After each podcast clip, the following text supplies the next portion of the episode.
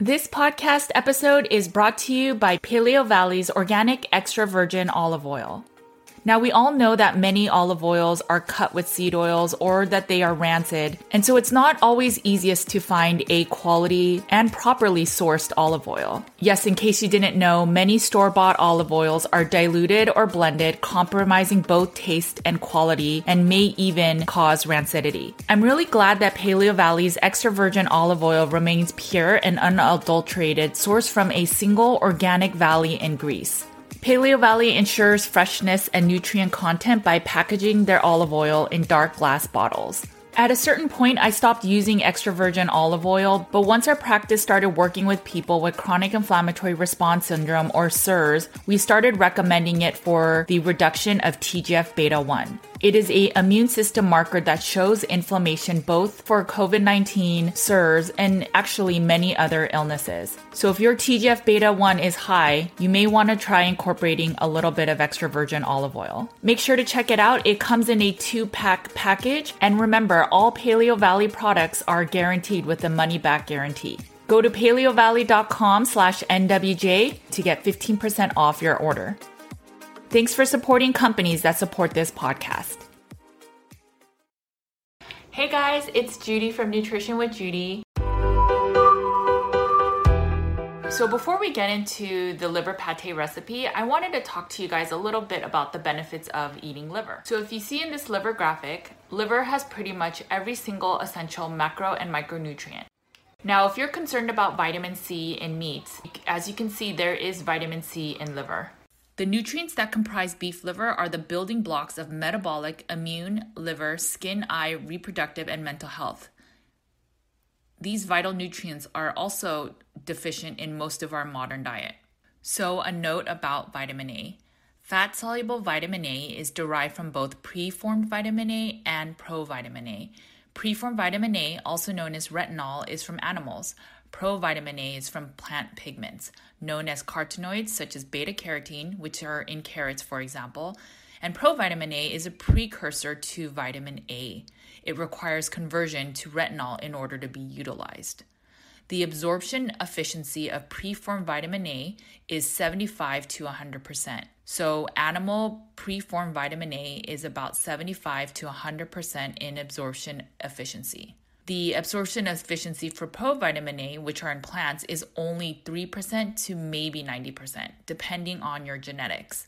Preformed vitamin A is much more bioavailable, and provitamin A, which again are in plants, requires additional processing for the body to be able to use it, and then there's also a chance that it just won't be absorbed.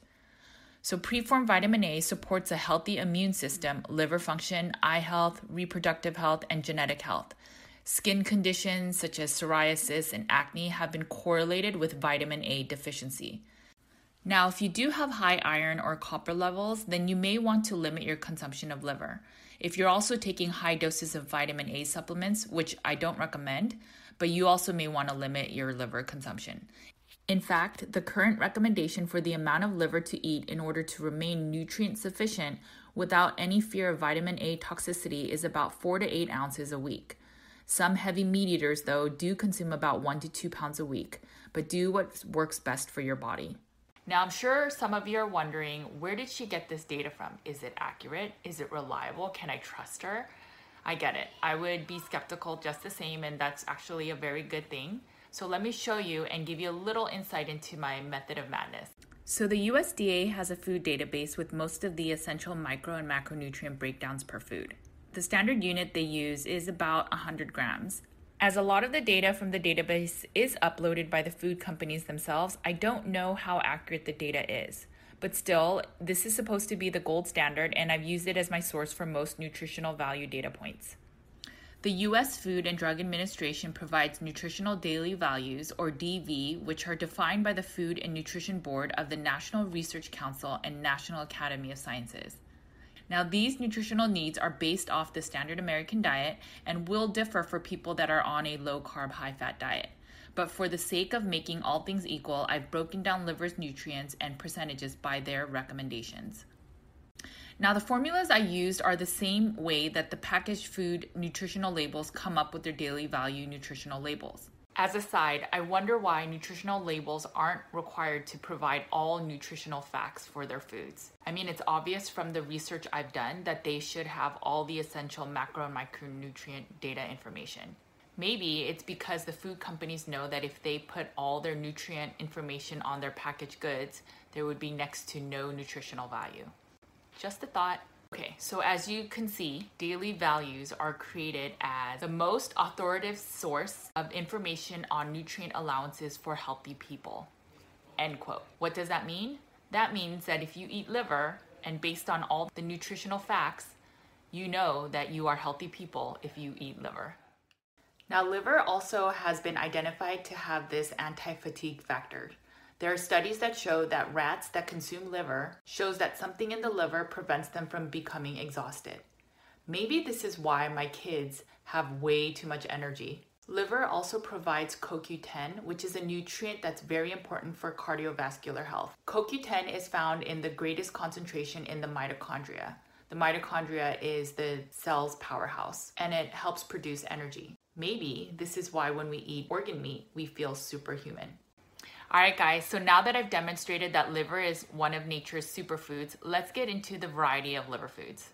You can try chicken liver, which is used in most liver pate restaurant dishes. It's also the mildest of liver flavors, but if chicken or beef liver doesn't work, you can always try fish liver. Cod liver is packed with omega-3s.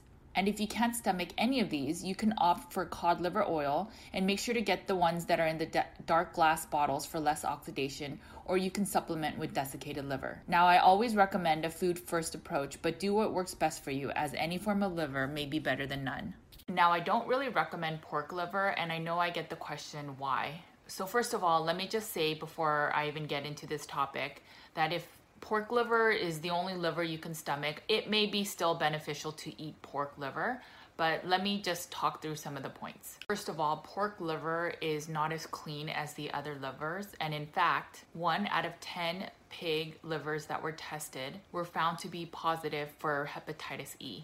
That is 1 out of every 10 pork livers found in the grocery stores. So hepatitis E is a virus that affects 20 million people globally, and each year, it causes fever, fatigue, vomiting, and stomach pain. It can also cause liver failure, enlarged livers, and even death. Now, the negative connection with pork liver may also be because of the fact that most food corporations use liver from pork to sell processed meats, such as liver cheese and liverwurst. I don't know about you guys, but processed food and liver just doesn't seem to go well together. Pork in general also seems to have some connections or links to health issues.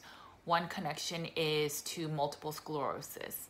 I will put a link to a study in my show notes. If you do eat pork, just make sure to cook it thoroughly and make sure to trust where you're getting your liver. You won't have as much of a risk with hepatitis E. Okay, so what's your favorite way to eat liver?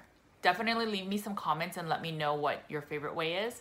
But for us, we usually mix it up in ground beef, or we will puree it and make some liver pate. Here are some ways to be creative about preparing liver if you cannot stomach it. Our family tends to eat more chicken liver than beef liver just because it's more mild in flavor. It is a little less nutrient dense, but all the same, it still has a lot of nutrients. And then I'll cook my liver in a cast iron with some ghee or some grass-fed butter, and I'll just cook it lightly to the point that there's no real pink in the meat. As you'll see shortly, my kids love the chicken liver pate, and I don't even think they realize that there's liver in what they're eating. I get asked a lot of times how to feed liver to our kids, or nutrient dense foods to our kids, and then how to even eat liver ourselves. So yeah, let's get right into it. So I blended the liver and now it's a liver pate, and I will pack it into these little containers,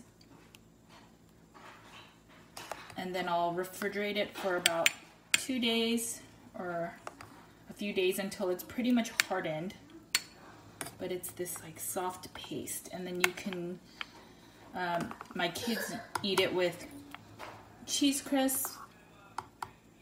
Sometimes I just scoop it out and eat it, but it's pretty tasty. I also just will eat the grounded liver in my ground beef as a blend. So it's been about 24 hours since I refrigerated the liver pate, and I just was curious if it is hard enough.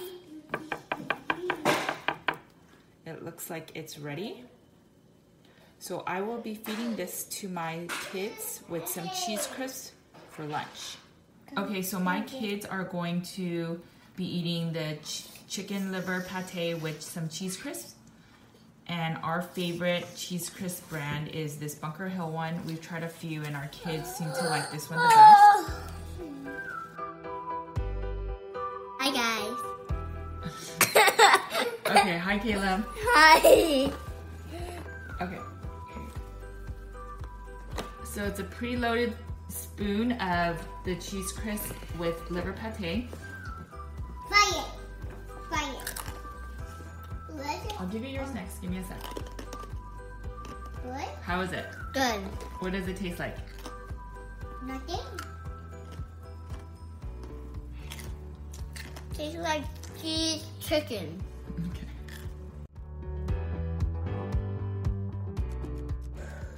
So here's another preloaded cheese crisp with the chicken liver pate. Hi, Aiden. Hi. Aiden, come look this way, please. Hi. Okay. Can you have this, please? Is it good? Mm-hmm. Okay. You can bite it. I know it's kind of big, huh? What does it taste like? Nothing. Nothing? Okay. What are you doing, Aiden? Taking this. Is it good? Yeah. I'm gonna eat some.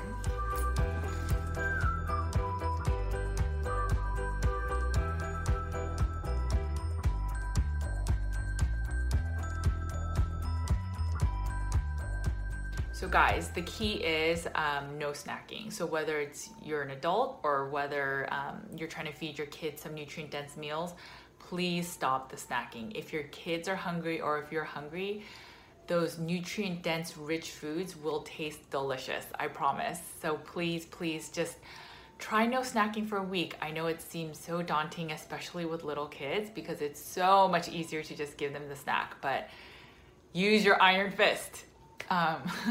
So yeah, okay, so I hope that was really helpful for you guys. Make sure to leave me some comments, make sure to subscribe. I have some links down in the notes. I have a free carnivore beginner's guide. I have a free nutrient dense guide and a little cheat sheet of low carb and low oxalate lunch plans and grocery list, as well as a nutrient dense gut healing bone broth. And let me know if you guys try the liver pate too. One last thing before I go. Right now I'm currently on my Instagram page. I am doing a disordered eating series. So if you do OMAD, if you struggle with any type of body dysmorphia or struggle with disordered eating, I definitely recommend you looking into this series. I hope you guys find it helpful. Definitely let me know. I'll also put links to my Instagram page for that as well. And guys, yeah, have a good week, and all right, guys, I'll see you later. Bye.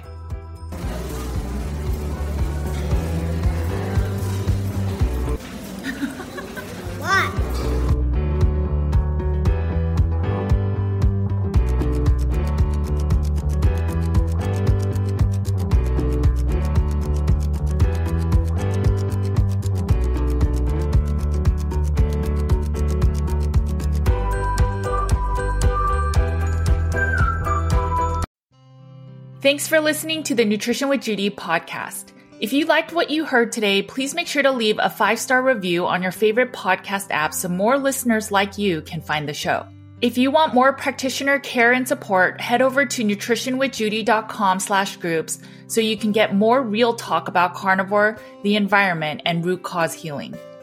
You can also find my content on Nutrition with Judy's YouTube, Instagram, Facebook, and Twitter.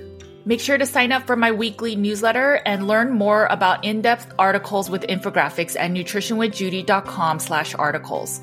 You can find my two books, Carnivore Cure and The Complete Carnivore Diet for Beginners, on carnivorecure.com and amazon.com. At the heart of Nutrition with Judy's practice, our mission lies with a deep, unwavering passion for service and community. We will continue to empower you to have the knowledge and tools to live a life nearly symptom-free, because we firmly believe in healing and wellness for all.